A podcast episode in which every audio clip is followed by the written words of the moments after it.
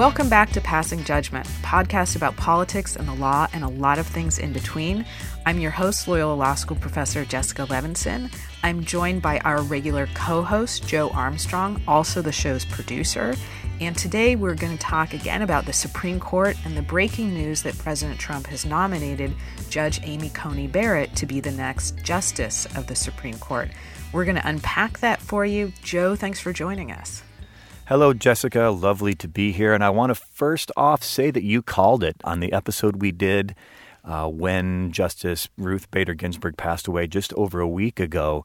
Uh, you kind of threw out into the ether right away that she was going to be the one that most likely would get the nomination. And here you are saying just that.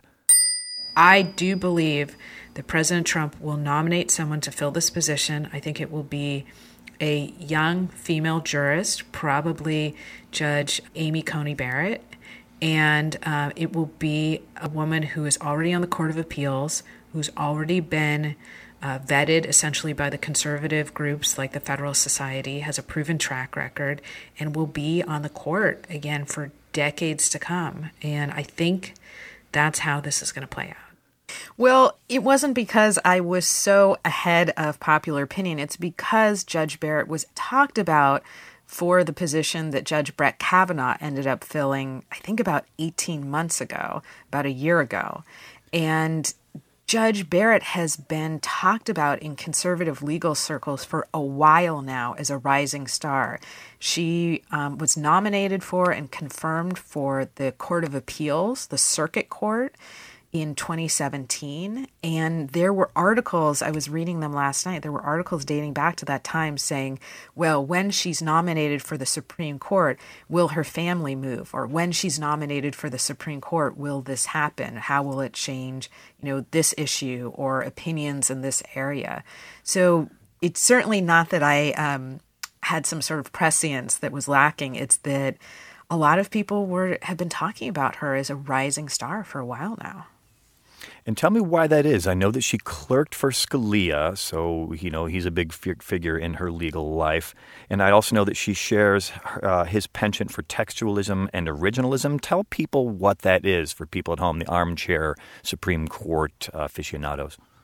Yeah, so Judge Barrett clerked for Justice Scalia, who in some ways is really the kind of godfather of the idea that we should, of textualism or originalism, which is the idea that we should look at a statute or the Constitution and not look at context and not look at how history might have changed our understanding, but just look at the words on the page and what was intended by those words at the time they were written. So you can think of the huge implications when it comes to, for instance, Second Amendment rights, where, you know, the people who wrote the Second Amendment simply couldn't envision all of the changing technology. Frankly, same thing with the First Amendment, where we have to adapt to changing behavior.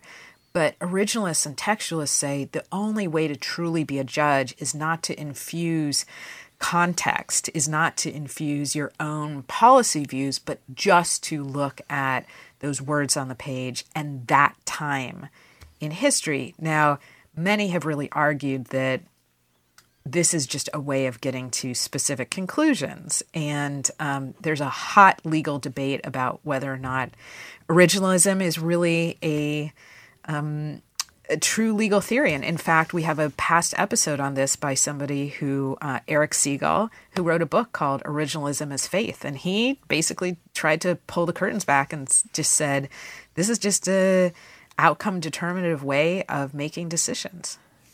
You know, and I am not exactly what you would call a Supreme Court scholar, but I do study these things with regularity. And it seems a bit myopic to me, these concepts of textualism and originalism. And I would even almost call them legally Amish. It seems like the Amish picked an arbitrary point in history past which they do not use technology from there. I can speak just in terms of Second Amendment rights uh, when it comes to the types of weapons that were available when the framers of the Constitution put these things down in ink versus what's available to the consumer now. It seems like not updating the law to suit reality doesn't make sense.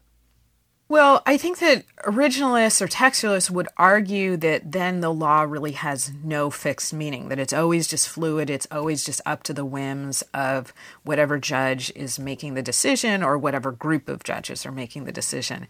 I, I have to say, I fall much more in the camp of it's either called the living constitution or pragmatism or whatever you want to call it, which says you have to acknowledge changing circumstances, you have to acknowledge context, and we shouldn't view the words of people who wrote the Constitution and the amendments to the Constitution so many years ago as gospel. We should see it as our guiding force, but we should also allow for some flexibility again, to acknowledge that we're different people. We live in a different society.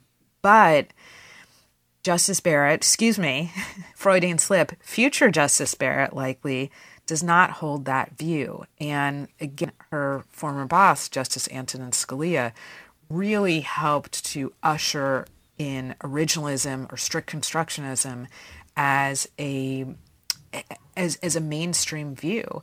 But we should probably talk about how that could affect the hot button issues that people care about when we talk about the Supreme Court.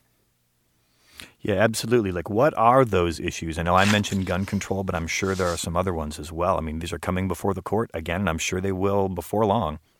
Well, there's before the court uh, election week, the day after the election, and I think the few days after the election, there's one big case dealing with uh, religious rights versus the rights of LGBTQ people. And specifically, actually, that case deals with whether or not a religious agency can say we're not placing foster children with same sex couples, even though it goes against the law of that city. Then later, um, I think it's about six days later, there's a case dealing with whether or not Obamacare, the Affordable Care Act, is actually constitutional. So there's some huge cases pending before the court already. But look, when it comes to the Supreme Court, if there's one issue that people on both sides talk about, it's abortion. And I think that Judge Barrett has really made no bones about her view. It will be interesting to see what she says in the confirmation hearings, but we're also going to be looking at voting rights. You know, there's so many issues that are going to come before the court. You know, she's 48. She could be on the court for at least 30 years. Think about First Amendment rights, think about the rights of uh, criminal defendants, think about the division of power between states and the federal government. You know, these are really important decisions for a reason because they impact our lives, and she could have enormous sway over the face of uh, the country, over the face of what our country looks like. And now, what about Amy Coney Barrett personally and professionally? What makes her suited for uh, what makes her suited for the Supreme Court, or not suited for the Supreme Court?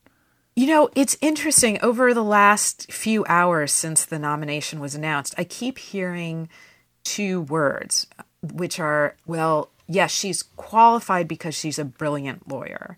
And I would say, one, you know, we don't have a definition of what brilliant lawyer means, but by all accounts, she's a very bright person. And my guess is that it's something akin to the idea that she can read very complex cases or statutes or constitutional provisions and kind of break them down quickly, understand what they mean, and you know, talk about them in an organized and clear way, and then make an argument in an organized and clear way.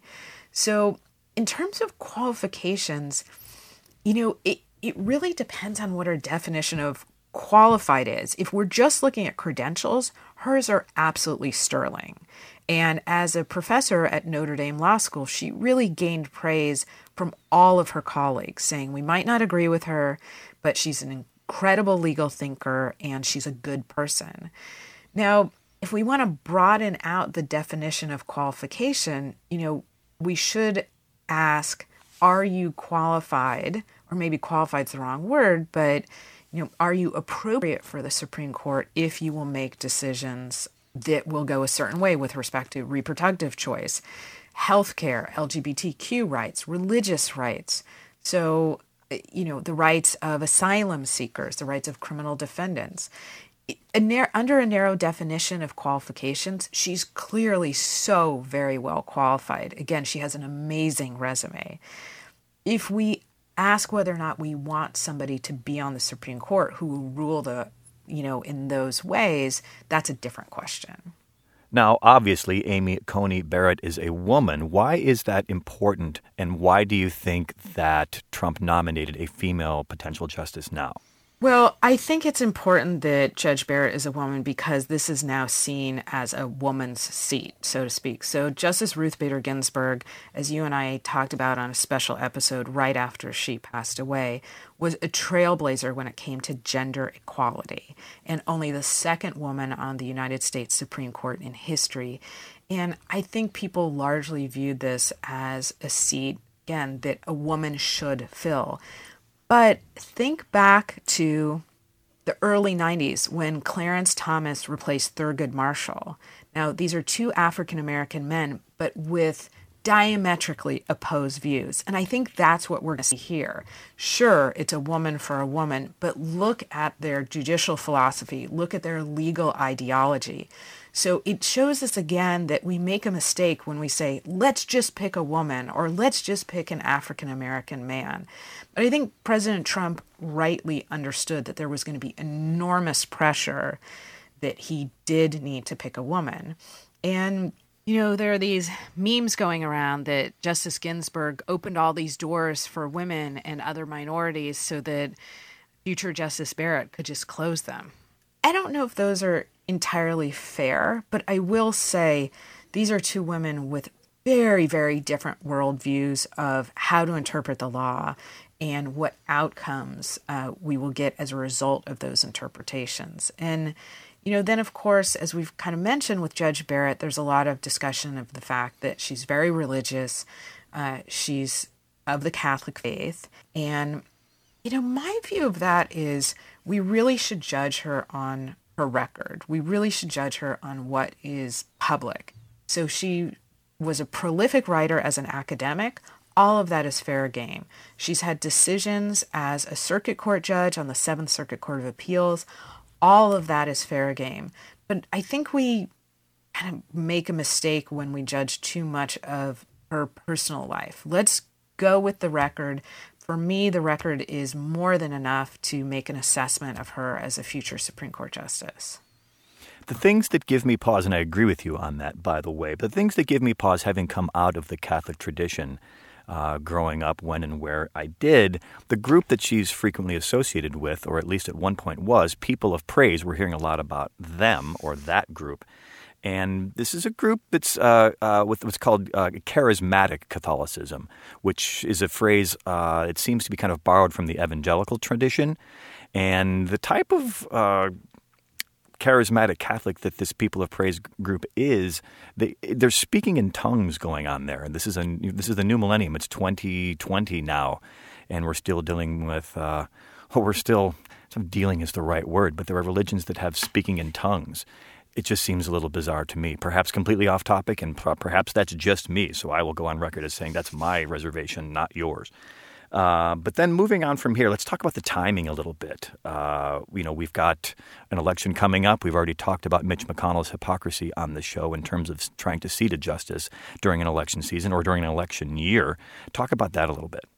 Yeah, in one of the videos, speaking of hypocrisy, one of the videos going around is actually of Judge Barrett when she was a Notre Dame professor in 2016 saying we shouldn't fill the Supreme Court vacancy that occurred when Justice Scalia, her former boss, passed away because this is an election year and the American people should decide who the next person to nominate the next Supreme Court justice will be.